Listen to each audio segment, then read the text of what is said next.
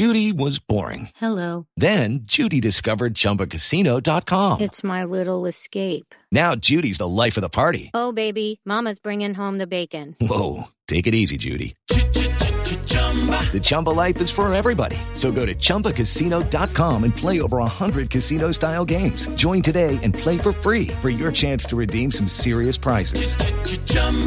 ChumbaCasino.com. No purchase necessary. Void where prohibited by law. 18 plus terms and conditions apply. See website for details. I wanted a career in which everything would matter. Because I'm motivated by something bigger than myself. So I joined the CIA. And now I help protect our families, our friends, and every fellow American. Here, my abilities contribute to our mission. Agency professionals have extraordinary integrity and exceptional talents. And every day, we do work that's incredibly important. Find out how everything you do in your career can impact our nation. Visit cia.gov/careers to learn more and apply.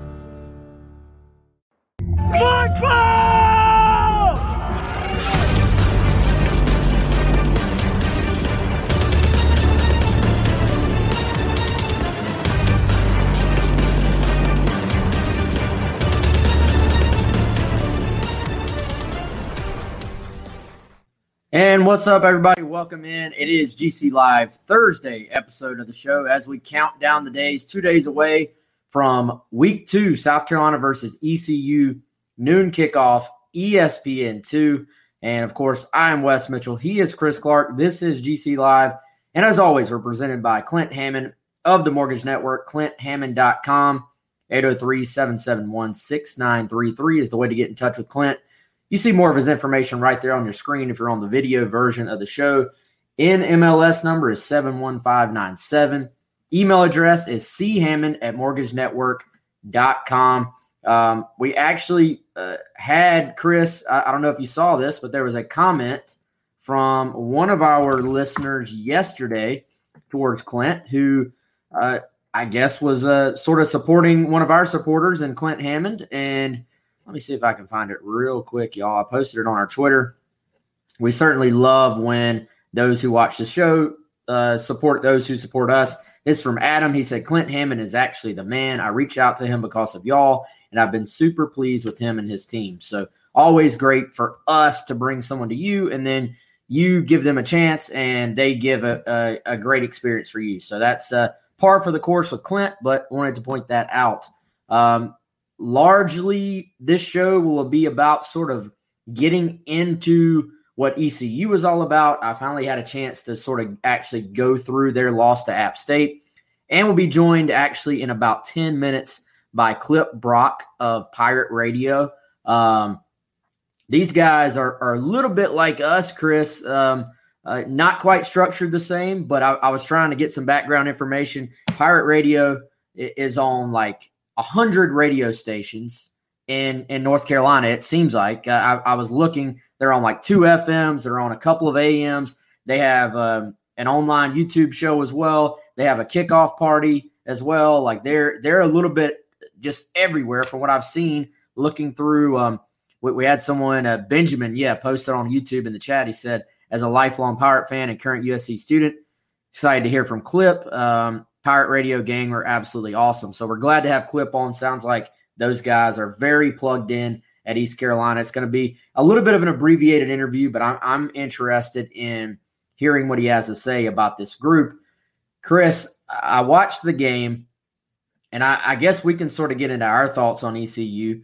Then we will uh, bring him in, get his thoughts on ECU, and then we'll give you our thoughts on his thoughts. So, starting off, man, um, the, the quarterback, um, basically to me, um, Holton Ahlers is sort of the guy that stirs the drink, so to speak, for ECU. There is a, uh, you know, he's a big, sort of thick lefty, 6'3, 230 type. Kind of has, and I, I was trying to think of who he reminded me of. Like the obvious, like big name guy you think is like poor man's Tim Tebow. You know, like big lefty that can run or throw. He's more rather than just a guy that's going to sit in there and like go through the reads and hit the third or fourth or fifth option. To me, Chris, watching him admittedly for one game, he's the guy that's going to drop back, look for that first option, maybe a second option, but for the most part, once it gets past the first couple of reads, he's starting to move around. Uh, not necessarily to take off run running. It's more I'm going to move around, buy some time. Looks like the type of person that can can make big plays, can also make some mistakes, but also can be absolutely annoying to defensive coordinators. Great. And he, he does bring an intriguing skill set that can be hard to defend. Um, this is a game that's going to be a significant step up for South Carolina in many ways. We, we've been discussing this all week. Shane Beamer, Marcus Satterfield, Clayton White, they've all discussed it, right? But one of the ways is because of, of the quarterback's, you know, mobility and how he plays the game. And so – when you look at does South Carolina's D line still have a chance to win up front against ECU's offensive front? I think so. But one thing that we do know, they're going to have to play with really good, you know, rush lane integrity because this is a guy that can move around both within the pocket and outside. He can throw on the run. You look at South Carolina's linebackers when if when they drop into coverage or when they're in man coverage, they're going to have to be watching the quarterback's mobility as well and they may be tasked with going to tackle him once he gets past the line of scrimmage. And defensive backs, you're probably going to have to cover a little while longer. You might be getting yourself in a scramble drill at times. And this quarterback, Wes, one thing you notice, you're right, he goes through his progression pretty quickly and then is looking to either move to throw on the run or maybe even scramble. But he's not afraid to take a quick look and throw the ball up for his guys to make a one-on-one play if he thinks that they have an advantage. So South Carolina's defensive backs are going to have to be on their toes as well in this game. Yeah, and I, you know, I, I thought that um, you look at this game, and, and Beamer really talked up this ECU team. He he laid it on pretty strongly. Um, you know, they even Satterfield too was like, we watched the tape. You wonder how they weren't in this game, and I, you know, I was sort of under the impression I, I didn't watch the game live. I was under the impression, well, man, this game may have been closer than the score indicated the way Beamer talked about them. I don't know if that was necessarily the case, honestly, after I watched the game. I thought now now App State, here's the thing, App State is a, a good, a great program uh, for, for the level they are at and a very, very good team most years. So um, it's not like they were just playing some some awful team to start the year. That's a tough test for, for ECU. So you have to take that into consideration as well. But I thought, especially after it was mentioned by the coaches, you know, impressive, big, impressive offensive line. I thought ECU really struggled up front on, on both sides of the ball on the lines of scrimmage. And, um, you know, when you have a quarterback like this, he he can't do it all. As much as he's going to make things interesting and, and force maybe maybe the first guy doesn't get him, maybe it's the second guy, but you know forces you to chase him before. But it, as a game sort of wears on, it becomes more and more uh, like it, it's not sustainable. You you can't just unless you're maybe Cam Newton or something like that. You you can't just throughout the course of an entire game do it yourself at quarterback. And you know they they have some good receivers. They have a they have a smaller slot receiver that's like five seven. Um, they have some bigger guys on the outside. But in this game, that their running backs were the leading uh, receivers, and really the, the offensive line and, and pass pro, I think, struggled with App State's pass rush that it kept them from really able to consistently get the passing game going. If you're South Carolina, to me, that's your that that's your key to victory right there. Is that this D line that we've talked about all offseason needs to take over this football game that that was my number one key to us, Uh, and I, I, don't think either of us are going to win any type of award for pointing that out. It's when you look at that game, some of the other areas may look more even. You know, skill positions or DB, you know, different things like that. And certainly, the quarterback's a talented player and can hurt you. But that was that was noticeable. Drive one, um, both you know, App State getting able to really press the pocket.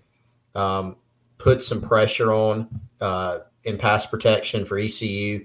They struggled a bit there, as you said, losing some one on ones. And even in the run game, there were some things that uh, they struggled with as well. Other side of the ball, App State they hurt ECU. Now ECU looked quick up front. I think if you're South Carolina, you got to be cognizant of that, of not letting that quickness hurt you, not getting off kilter with, you know, we mentioned jumping off, you know, false starting. You got to watch those things. But with South Carolina's backs, with the size of their offensive line, we saw the outside zone play, particularly the Appalachian State ran, I think gave ECU some trouble. Uh, they are pretty quick in their front seven, but they also can sometimes get overly aggressive and run themselves out of place. So there's some opportunities there for South Carolina. But going back to the Gamecocks D line against the Pirates offensive line, that is the area where I believe there's the most distinct advantage. And so that's an area they'll have to win to affect the quarterback, get ECU behind the chains, and also try to slow down their two running backs, which are maybe two of their best players on their team overall. Rahjai Harris out of Byrnes and Keaton Mitchell West, who was clocked as the fastest player in college football last week. He had that touchdown run, ECU's first touchdown of the game, lightning quick. I mean, the guy the guy can run. So that's that's the guy you're going to have to be certainly cognizant of, and, and winning up front is a big step towards doing that. Yeah, and I, I don't want to. Uh, I hate the phrase single handedly, but uh, he he was a big part. Uh, Keaton Mitchell was, and them staying in that game, and and that he yep. made some big plays for them. Um, none bigger, as you said, than that uh, that long play towards the beginning of the game. And he he's a guy.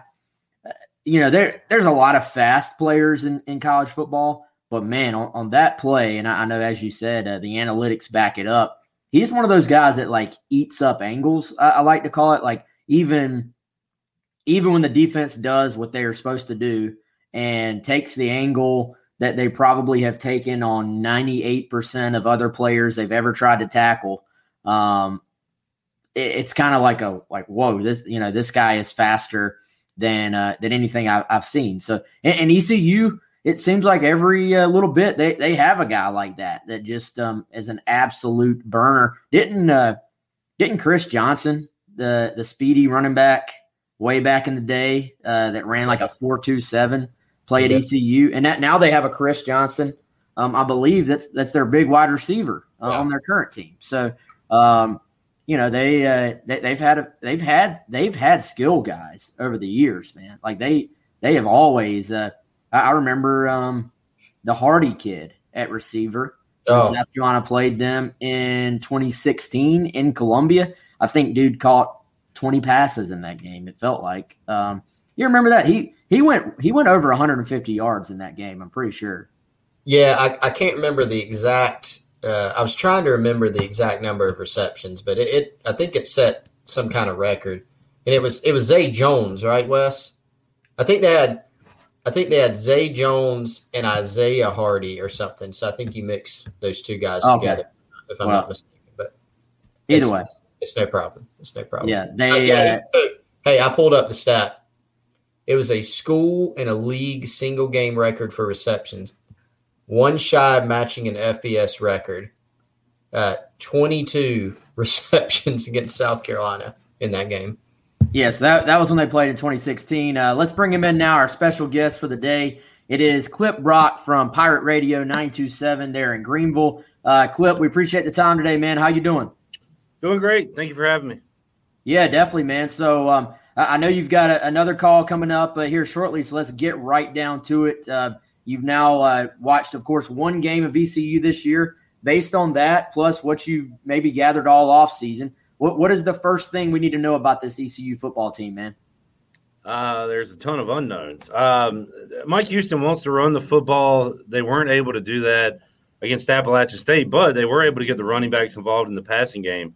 Uh, good day receiving from Rahjai Harris and Keaton Mitchell had the long touchdown. So from an offensive perspective, I think they want to run the ball more, and they want those receptions to go to Tyler Snead and C.J. Johnson, the big play receivers. Those guys had four catches apiece last week, so that's not going to get it done. Uh, App State dominated last Thursday night. Uh, uh you could say that ECU uh, had a hail mary call back, had another touchdown call back. That's true, but App State really – took the foot off the gas in the fourth quarter. That game could have been uglier than it was. So I still think I think ECU bounces back this week. Um, to answer your question, what you need to know about the Pirates, I don't know. They're a pretty desperate team right now, uh, coming off uh, what five, six straight seasons without a bowl game. So there's going to be uh, there's going to be a pretty good crowd, I think, on Saturday, and a team that's looking to bounce back from last Thursday.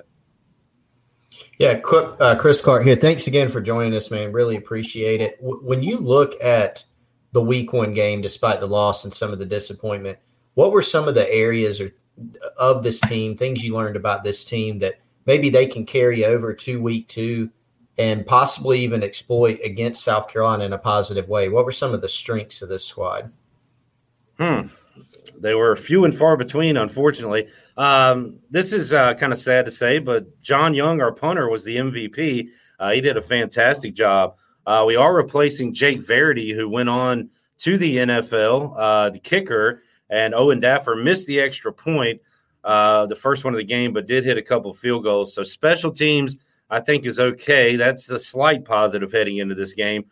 Holton Ahlers was okay from a numbers perspective, but again, he's got to get clicking with his uh, main guys, CJ Johnson, Tyler Snead. Defensively, I think we have some talented corners, but they were exposed a little bit. App State was able to run the ball and then hit them up top with some big plays. Guys, there weren't, unfortunately, for their ECU fans, not too many positives to take away from that game. I still think that – there's opportunities for this team to be good, uh, and maybe we'll see them against South Carolina. I looking at South Carolina, I'm I'm concerned about a couple things. Them being able to run the ball against ECU, and of course their defense allows just over 100 yards. I've been told by Corey Miller, South Carolina great, and Tommy Suggs uh, from the radio network that Eastern Illinois is pretty bottom of the barrel. So we don't know what the Gamecocks have right now, but uh, not too many positives, guys, uh, to carry over from last Thursday, really. Yeah, and Clip, you mentioned uh, the quarterback Holton Ahlers. Uh, you've seen him, obviously. Uh, I guess this is three years or so now. He's been a starting quarterback, and you've seen him at his best. I know you said last week maybe wasn't exactly his best, uh, you know, performance, but what what is he at his best? Because I he looks like a guy, and you know, I, I, thought he was sort of getting harassed by by the pass rush most of the night, but he looks like a guy that that defensive coordinators probably go to sleep worried about because uh, he, he can ex, ex, uh, expand plays, you know, kind of just it's very he's not the guy that really stays in the box. He he can get out there and, and, make a lot of different things happen, it seems like. Well, you just reminded me of a positive uh, from the other night when Ahlers goes through the progressions and and then takes off. He had a few first downs. He ran over a safety. As you know, he's a pretty big dude. He can run over guys. Um, he was hesitant at times to run when his receiver wasn't there, and that hurt him where he take off and come up three, four, five yards uh, short of a first down. But he certainly is a dual threat. He can run the football. It seems like to me, Holton is better when they're going up tempo and almost better when a play breaks down and he's able to scramble out and either hit CJ uh, on the run on the sidelines or use his own legs. It's almost like things are better when the play gets extended and he's able to just use his natural ability than when he's kind of stuck there in the pocket. So, uh, yeah, he can give you some trouble uh, on the outside and and you know quarterback draws things like that. He can he can do uh, both through the air and on the ground. Clip Mike Houston is, is a guy that we've talked very highly of on our program uh, um, in terms of his coaching ability. He took his Citadel team to South Carolina in 2015 and, and beat those guys obviously different place, different offensive scheme, et cetera. Now, but a, a, really good coach. What what is what have you guys heard there from him locally during his media opportunities as far as what he thinks of his team, where they need to go, and then specifically the matchup with South Carolina? Yeah, kind of interesting you bring that up today because there was like a a bit of a turn from the off season to this week where he was very optimistic, kind of upbeat. He'd smile a time or two. Uh, yesterday, there wasn't much of that. Uh, he seemed pretty pissed off, to be frank, and uh, he's expecting a lot, expecting a big bounce back from his guys this week. Um, as far as South Carolina, he, you know, the first he was asked a question at the press conference the other day, and he talked about size and speed, basically, kind of kind of cliche, but that's what uh, you look at the Gamecock roster. That's what you see. So he's concerned about what they do. Certainly up front uh, with the in the trenches. That's how they lost the game to App State for the most part. That could be how they lose the game uh, this week against South Carolina. So he's concerned about the lines. But Houston himself, it was kind of a different Mike Houston on Wednesday. uh, leading up to this game with his uh, kind of intensity. He wasn't at the podium to joke around. Uh, he's pretty serious about things right now. So maybe uh, maybe he had to give his team a different message here midweek that uh, guys we we got to get this thing going here because look, you're at Marshall next week. You get a FCS game after that, and then you start conference play with Tulane, who almost beat Oklahoma. So if you don't get it going quick, this thing could uh, get away from you in a hurry. Again, joined here by Clip Brock, uh, Pirate Radio 927. Clip, uh, what, what, can you tell us about these two running backs, uh, Harris and Mitchell? I know Mitchell, we saw the tweet where he was clocked as like the fastest uh, sprint by any player in the country last week. And then Harris from, from here in South Carolina, Byrnes kid that I, I watched a couple of times in, in high school as well. Um, it seems to me just watching ECU last week, that's maybe a potential strength of this team is, is that sort of duo in the backfield. No doubt. And, and one of the issues is giving them uh, holes to run through. And if that's not working, get them involved in the passing game, which they were able to do last week. Uh, we knew uh, Harris going into 2020. We honestly didn't know a lot about Keaton Mitchell, but Mike Houston is a guy that lets the players determine their playing time at practice. And we had a veteran in Darius Pinnix, who is now transferred. We had Chase Hayden, who transferred from Arkansas who has now transferred again to Illinois. And Demetrius Mooney, the leading rusher from 2019, is now on the defensive side of the ball for ECU. Those are really the three running backs going into last year. Harrison Mitchell, as true freshmen, beat those guys out and were able to get the playing time last year. And Rahjai Harris is is the one is the one A, I guess, but Keaton Mitchell has proven to be just as good. He's faster. Harris is more of your bruiser as a running back, but these certainly are two talented guys that, again, like I said, if Mike Houston has his druthers, he'd like to give them 20, 25 carries, uh, split them up, you know, 12 one, 13 the other. But if that's not working, uh, we saw last week he's going to get involved in the passing game. But those are two great weapons to have. And again, with the COVID year, they're technically still freshmen on this East Carolina roster. Clip, last one I got for you, man, because I know we're up against it for you with time defensively, obviously, you documented that East Carolina had some struggles against App State, but stylistically, what can fans watching Saturday expect? And, and who are some of the guys that could cause South Carolina problems on that defensive side of the ball?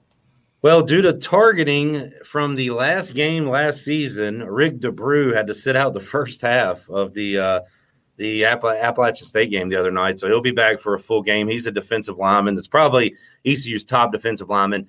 Xavier Smith uh, has been the team's leading tackler the last couple years. He is kind of splitting between Russian and middle linebacker, but he is certainly an impact guy. Bruce Bivens is another veteran uh, linebacker that has played a lot of football for the Pirates, and and those are probably your your household names, quote unquote, for ECU. We do have some guys in the secondary. Jaquan McMillian is now in his third year playing corner. We got a, a, safety transfer from North Carolina, DJ Ford, that people are excited about. So it's kind of like they have the parts. Now they got to put them all together. I give Blake Harrell, defensive coordinator, some credit. He comes in last year, doesn't get a spring ball, uh, doesn't really get a lot of contact with the guys leading up to fall camp. And they showed some some uh, improvements in his first year as coordinator. Now he's had an entire offseason, and I'm expecting them to take another jump. Didn't necessarily see it the other night against App State, but uh, I, you know, I'm, I'm interested to see. East Carolina didn't get home. They didn't get to Chase Brice last week on the blitz. I'm sure they're going to be aggressive and send a blitz at Doty or, or Noland, whoever South Carolina has a quarterback. So I would expect to see a pretty aggressive defense. And if South Carolina is able to protect like App State does, they could have some big plays in the passing game. Final thing for you, Clip. Um, I, I, don't know if you want to give a score or just sort of uh, let us know how you think it's going to kind of the, the, game flow will be. What What is your expectation for how this game will play out Saturday? And and what's your expectation as far as the atmosphere? That the coaches here, um, the offense coordinator, defense coordinator, and head coach Shane Beamer have been bragging on the ECU atmosphere all week long because they, they've all been there before. They've been on the other yeah. sideline there. Uh, what can we expect from this fan base on Saturday, man? Well, I mean, Shane Beamer's been here, but he was here during better times when things yeah. were a lot better in Greenville. Uh, but no, like I think they're expecting 40, maybe 43,000, something like that. first time a lot of these people have had a chance to see ECU in person in a long time. Wish the game was a little later, of course, but mm-hmm. I think it'll still be a good atmosphere. I, if ECU had won last week, maybe it'd have been a better atmosphere, but it, it, should be a good crowd. I think people show up root for the Pirates. I heard South Carolina's bring a lot of fans too, so that's a good thing. Uh, I know I'm going to come off as a homer redneck here, but like I, I, host our post game show. I, am as realistic as they come. I, yeah, I really am. I, I picked App State to win last week. I said on the post game show, I expect ECU to bounce back in a big way, and I'm picking ECU to win this game. It reminds me a little bit of a few years ago. ECU loses the season opener to North Carolina A and T and then comes back and beats North Carolina by like 30 points at home the next week. So mm-hmm. I, I, see it a similar thing to that. And that's tough to say. We've had a ton of people questioning the line on this game, and I get it. I was questioning it too. I was hoping it would be South Carolina by four, five, six, seven points, and I would take the Pirates and, and have some points to play with there. But um, no, I, this is more of a, a, good thing, and I think they didn't play their best ball uh, last week. So I would take the Pirates to win, but I do think uh, I'm thinking like mid 30s to low 30s or low 30s to high 20s, something like that. 33, 28, maybe something like that. Yeah, uh, Clip Beamer actually referenced that exact situation you were talking about when uh, when ECU beat North Carolina after opening up with that loss. So he he yeah. he's been he's been paying attention. He's been going into the he, he's referenced every big ECU win. I, I feel like for the last uh, decade or so in the press conference. Hey, nobody makes you feel better about your team than the opposing team's coach. And boy, Beamer laid it on thick this week. He, he did. He did. No doubt. Clip, uh, we'll, we'll let you get out of here, man, but we definitely appreciate the time. Enjoy the game on Saturday. We'll talk to you soon, okay? Enjoy it, guys. Thank you. Awesome. Thank you. That's Clip Brock, Pirate Radio 92.7. Um, good stuff from him and uh, Chris as we bring us back in here. Um, yeah, so it, it's still it's it's an interesting matchup, man, because and and I'll I'll be completely honest, man. I have gone I have gone back and forth in my head between man, this thing is scary for South Carolina to I think South Carolina can win this game by two scores to right back to well South Carolina should win but you know, it's going to be a three or four point game. So, you know, I, I, I think you you look and there's and he he mentioned it there not not much at all went right for ECU last week, right? Like let, let's be honest about that. Not much went right. But it's week 1. You know, you can you can get exposed in week 1, but you can also improve a lot from week 1 to week 2. And as we've talked about, South Carolina really didn't play a squad that was really too capable of exposing things. He even heard Clayton White. He said um, that there were some there were some issues in the secondary that none of us probably even noticed. Where if um, if if a different opponent is out there, you probably do get sort of uh, exposed on some plays. So um, it, it is interesting here in the ECU side because he sort of went from nothing went well last week to predicting the uh, the upset, but um, w- what was your takeaway from, from what Clip just had to say? Well, that was interesting. I, I, I was kind of wondering at the beginning uh, when he said that he expected a bounce back. I didn't know if that meant was going to ultimately mean he thinks they'll play better and it'll be a close game, but maybe still lose. But no, you know, anticipating a win. Um, I'm kind of where you are, Wes. You know, um, I've gone back and forth myself because I think ECU is a better team than what we saw last week. I will also say that some people are going to disagree with me on this given the score line. I don't think South Carolina played all that well last week either, right? Which is it's good when you they did a lot of things well. They they made some big plays, they had big special teams plays, they took care of the ball for the most part, had some big defensive plays, pick six but they had two touchdowns called back due to penalties. So there were administrative things that weren't that good. And like Clayton White said, some things that maybe you don't notice out there offensively. The run blocking could have been better. There wasn't a, a downfield passing attack, some of that by design, some of it because it's still a question. I don't think either of these teams played close to their best week one. You know, so from here it's about finding out well what what version of a team or what could either of these teams be. If South Carolina doesn't play well on Saturday and East Carolina does, there's not a big enough gap between these teams where South Carolina could overcome it, right? So that's that's how I'm thinking about it. And I think that's probably how Clip's thinking about it. And it seems like that's how you're thinking about it.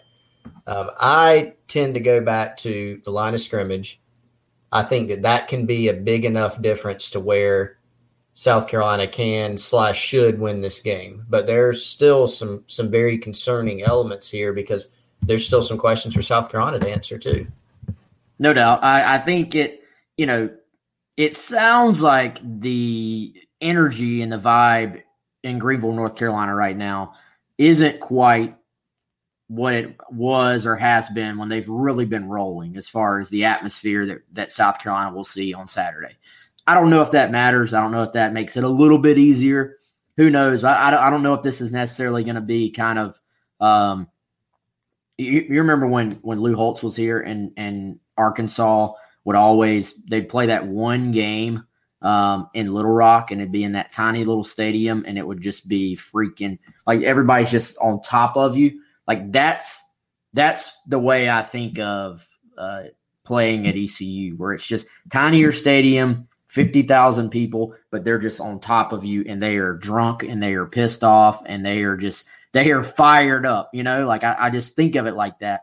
Um, this may be about if you're if you're on the fence about going, if you're a South Carolina fan is there a chance South Carolina sort of? Um, they're not going to take over the stadium, but um, the Gamecocks tend to travel well. I've noticed, Chris, especially when it's a place they haven't been in a while. It's like the fan base is like, oh, let, let's go check this place out. I'll be very curious when the when the when the camera pans down to start the game. Is it 100%? Is it full? How much garnet is in this stadium? on Saturday. It, they're not going to, South Carolina's not going to be able to take over the stadium. ECU will have a big portion of fans there. Don't get me wrong. But, um, you know, Clip said, I, I, heard a lot of Gamecock fans are coming up as well. That that will be interesting to see as well. Can can they make it a little bit more of a 70 30 crowd as opposed to a 90 10 or something? Yeah, and it's it's not uh it's not Vandy. God, man, we're ooh, we're starting to get a little strong on Vandy in terms of bashing them. I, I said some. Well, they are the worst team in the country. So, but it, point is, so, you know, when South Carolina plays Vandy, you know, the next time they play at Vandy, unless that program takes a huge step up, that's a game they can take over. I think that happened last time, right, Wes? Wasn't it a, a takeover last time they played at Vandy? So you wouldn't expect that, but still could be a good crowd. It, it'll be a you know more of an adversarial atmosphere certainly than South Carolina saw last week. So for some of these guys, let's go back to what we said before the home opener. This is going to be the biggest crowd that a lot of these guys have played in front of. Well, now, you know, even though look, they're not going to Death Valley at night, Tiger Stadium. You know, they're not going there with the folks in Baton Rouge or not going on the road to Georgia or Clemson for a night game. But this will be some of these guys' first taste of a road atmosphere and the different things that come with that. You know, Shane Beamer has said he tries to structure the schedule of road games, what they do, the same as home games. But you got an earlier start, you're on the road, you got some different things. So keep keeping focus, you know, will be important. And there's going to be more adversity in this game than there was last week. Again, South Carolina made plenty of mistakes last week to go along with their accomplishments to where they were just so much better than the opponent that they could overcome those things easily. A lot of it wasn't even noticeable. Um, this week, that won't be the case. And so when that adversity hits, we're going to start learning more about this team with how they respond. And frankly, you know, what their strengths are, what more their weaknesses are. I'm thinking, Chris, this is going to be a game based on what I've seen from ECU on defensively on the front seven, what um, their approach is defensively. There are three. Uh, again, this so yesterday was my first time really just diving into this team. They're a three man front defense, which means you're getting you're, they're bringing four guys pretty much every time, but the fourth one you don't always. Now they have a particular guy that's more of like a stand up edge rusher type guy. Dude's like six foot tall, like he's not a traditional long, lengthy defensive end type guy. He's a stand up guy. And then you don't know where that fifth rusher is coming from if you are an offensive line sort of group trying to set your protection. Well, what, what did we see from South Carolina last week? The coaches said, you know, they, they wanted to see better communication as far as dealing with movement up front. Even going back to last year, to me, this was an offensive front for South Carolina, Chris, that I don't want to say it was all or nothing because that's dramatic, but it was there was a lot there's actually a lot of negative plays allowed last year if you look at it statistically but then there's a lot of huge plays in the running game as well like Remember Kevin Harris? We didn't even project Kevin Harris to be like a big play threat. How many just long runs did Kevin Harris bust off last year? How many like 20 yard chunk plays, 20, 25 yard chunk plays did Kevin Harris? It was kind of like this was a chunk play running game, which the final result may look the same, but it's different how you get there because you're going to have, you know, South Carolina actually looking back as far as negative plays allowed, they, um, I got this from SEC StatCat. They had, I think, seven negative plays last week, which um, was bottom quarter of the SEC.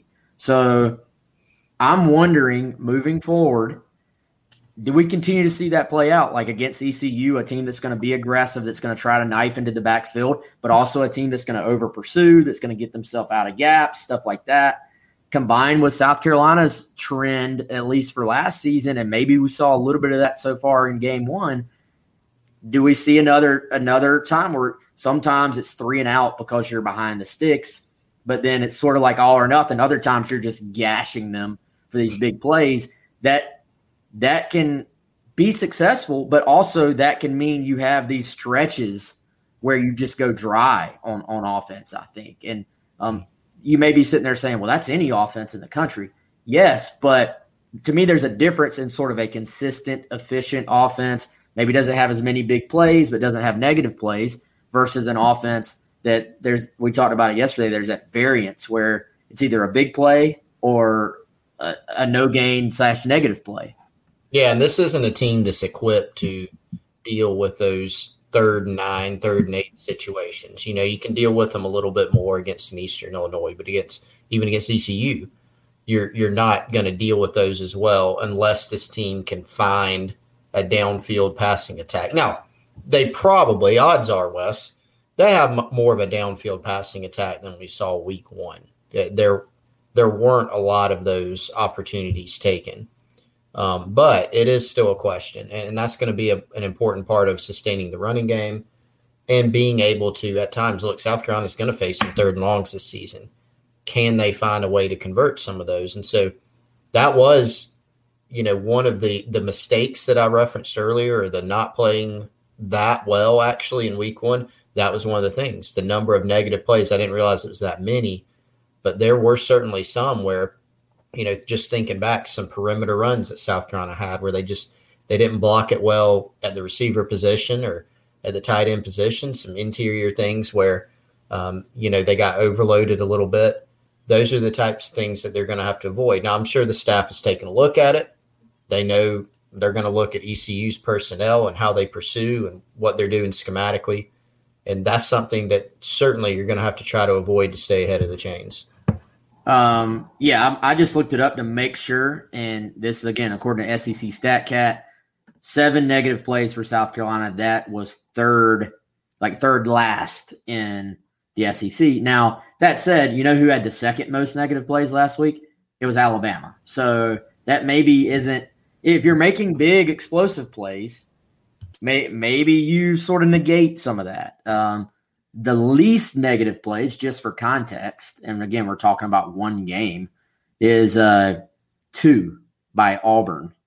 Um, but dude, Missouri, Missouri had 13 negative plays in their game, so almost twice what South Carolina had.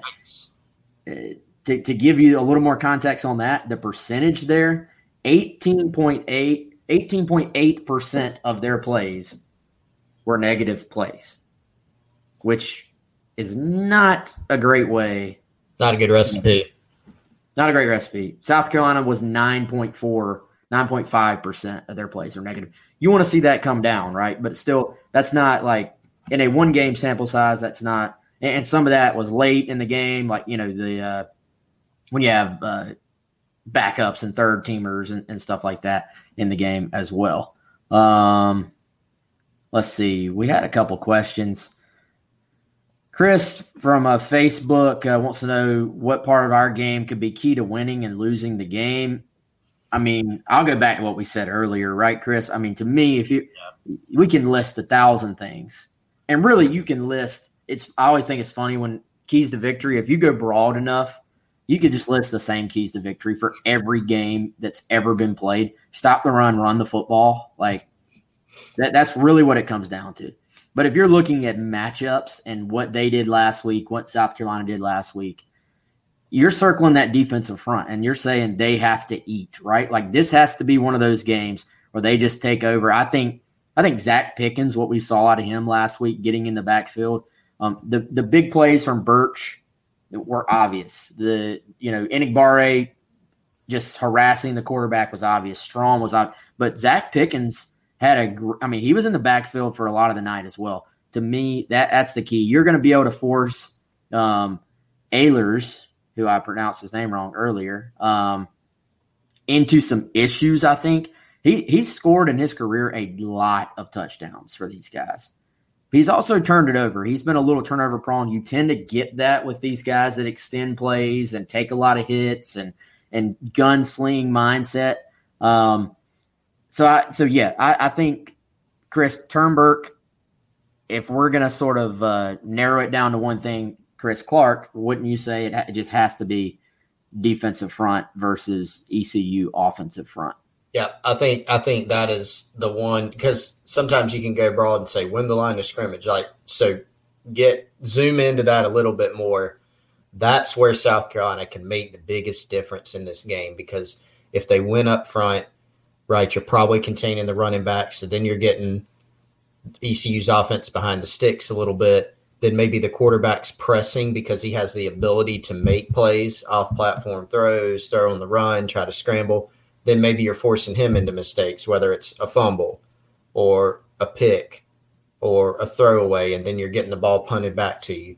That that to me is South Carolina's biggest advantage in terms of personnel and talent is the talent and depth on their D line versus ECU's O line. Some of the other positions, maybe ECU's a little better, maybe South Carolina's a little better, but it's not as glaring. The most glaring talent differential and play differential, based on what we know and what we saw week one, is that one. So that's where South Carolina has to make the most hay on Saturday. I noticed, and, and this may be one of those things that is such a small sample size, Chris, that it doesn't end up meaning anything. But I thought ECU's DBs struggled a little bit when the ball was in the air. Like like they were in decent position. It's not like the receiver was wide open, but just um, struggled to when when sort of the ball goes up and it's going to be your guy or their guy. It seemed like it was not ECU's guy making the play more times than not against App's receivers. Um, I expect at the very least South Carolina's going to throw the ball down the field more than one time this week. So you know, will they hit him? Will they not?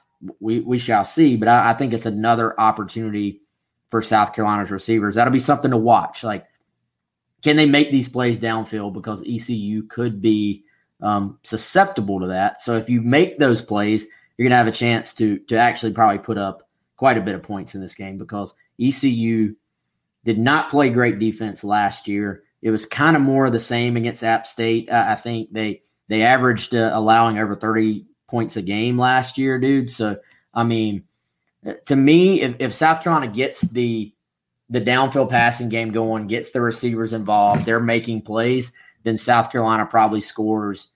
In you know, Clip was talking about this being a, a mid 30s type game. In my head, I don't have it as being that high scoring, but if South Carolina gets can hit some of those plays down the field, I, I think it extends into maybe being something where they score 31, 35, 38 points. If it's sort of what we've seen, you know, dating back to last year, we saw it some last week, but we're not they're not able to get the ball down the field, then I think it's more of like a mid 20s um, type scoring output from South Carolina because the running game should be there, but whether or not the, the passing game is maybe makes a big difference. Yeah, and you know the, the two areas I think two one surprise and then one area from week one for South Carolina. A, I was surprised that we did not see more explosive runs in week one, especially given the competition. I thought that, you know, Zaquandre White did break a, a long one, uh, you know, as the game progressed. I thought Marshawn Lloyd would have one, maybe White would have some more. Um, and look, we don't have to relitigate. There were a lot of different things there. Lloyd became more comfortable as the game went on. So did White because he broke that long run. He was the best back in the game. Uh, he, you know, was the leading receiver in the game. So, point is, if they play better up front on the O line, better perimeter blocking with receivers and tight ends, and the backs, you know, find those holes, and now they've got a game under their belt, maybe a little bit more comfortable I think there's an opportunity there for some longer runs and to be more explosive in the run game. Secondly, explosive passing. I mean, we've talked about it's got to be important and point of emphasis for this team. They're not going to be one of the most explosive passing teams in the country. They're not this year. It's just it's not going to happen overnight. But they do need to be able to in this game and going forward keep the defense honest with that. So hitting a long ball to Jalen Brooks, having Josh Vann make some explosive plays, Dakereon Joyner, get him involved more, and and have him, you know, did not have his best game uh, in game one, I think, Wes. So those are all things that I think they're they're going to have to do, and frankly, they may have the opportunity to do those things in this game. Let's see. Uh, we'll get a couple more questions, and we're gonna get out of here. Corey wants to know if we have uh, is South Carolina pursuing Jarvis Green from Dutch Fork.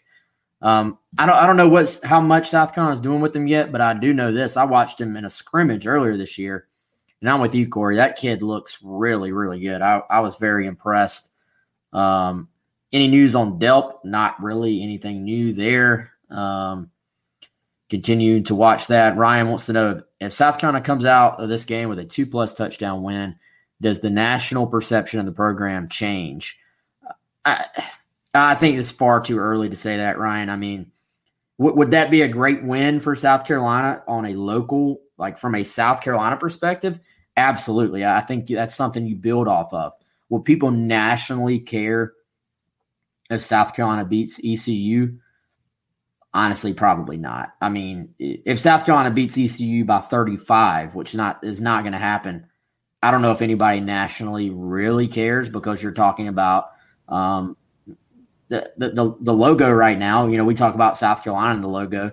It, it, going to ECU and win doesn't really like set off the alarms, you know, like for South Carolina to sort of take a step forward as a program, and we're getting ahead of ourselves here, I think it, it means beating some of those middle of the pack SEC teams, like beating a couple of them, I think, or it means knocking off a team that nobody you know expects you to win. So yeah, it would be a, a huge positive. Don't get me wrong, huge positive for them locally.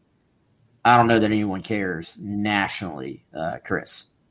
Yeah, yeah, I agree with that. I mean, I think if you're going to talk about some big national perception, I mean, doing something like, you know, you talk about a big splash, like beat Georgia or something. Look, I don't think it's fair to expect that. I can already tell. I can go ahead and tell you. I don't think either of us on the show will be picking South Carolina to beat Georgia Wes, even if they beat ECU by a great margin, right? But you know, go out beat, you know, beat those a Kentucky, a Missouri, right? Do you know, take care of Tennessee, get to the end of the season and win some of those games. That's when the conversation maybe changes of hey, Shane Beamer in, in year one, look at what he did, and if it's above maybe what some people anticipated.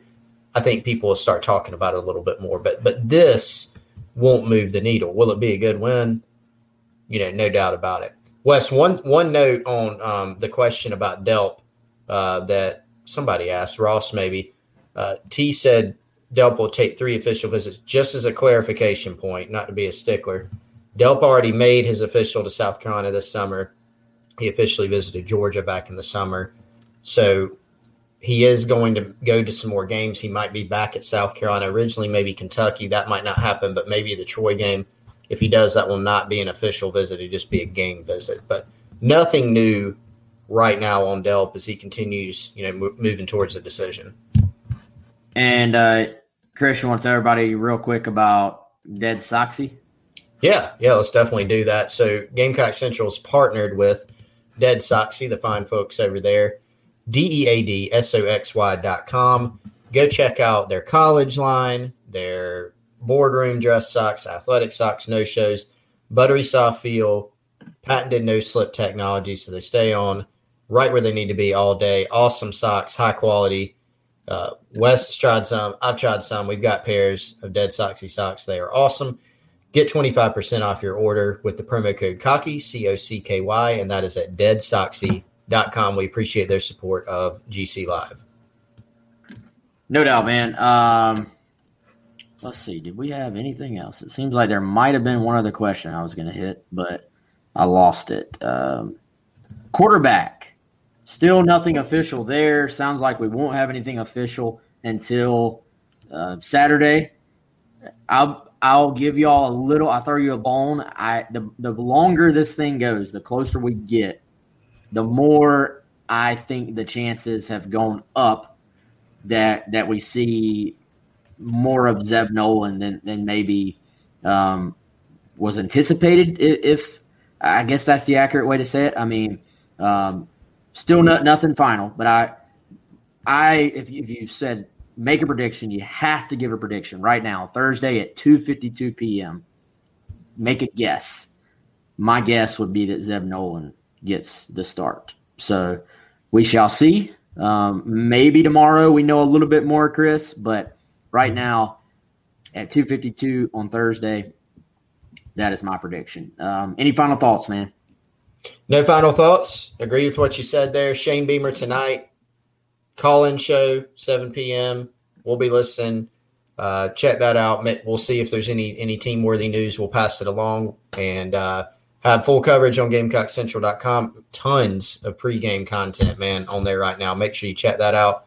And we will be back at 2 p.m. tomorrow. So we'll see everybody then. All right. He's Chris. I'm Wes. Like you said, we'll see you then. Later. Being a parent can be really challenging. Child and Family Resource Network focuses on connecting pregnant parents and those with kids under the age of five with free support services to help them on their parenting journey. Everyone deserves someone they can turn to for help with parenting. Visit childandfamilyresourcenetwork.org today. With the Lucky Land slots, you can get lucky just about anywhere. This is your captain speaking. Uh, we've got clear runway and the weather's fine, but we're just going to circle up here a while and uh, get lucky. No, no, nothing like that. It's just these cash prizes add up quick. So I suggest you sit back, keep your tray table upright, and start getting lucky. Play for free at LuckyLandSlots.com. Are you feeling lucky? No purchase necessary. Void where prohibited by law. 18 plus terms and conditions apply. See website for details.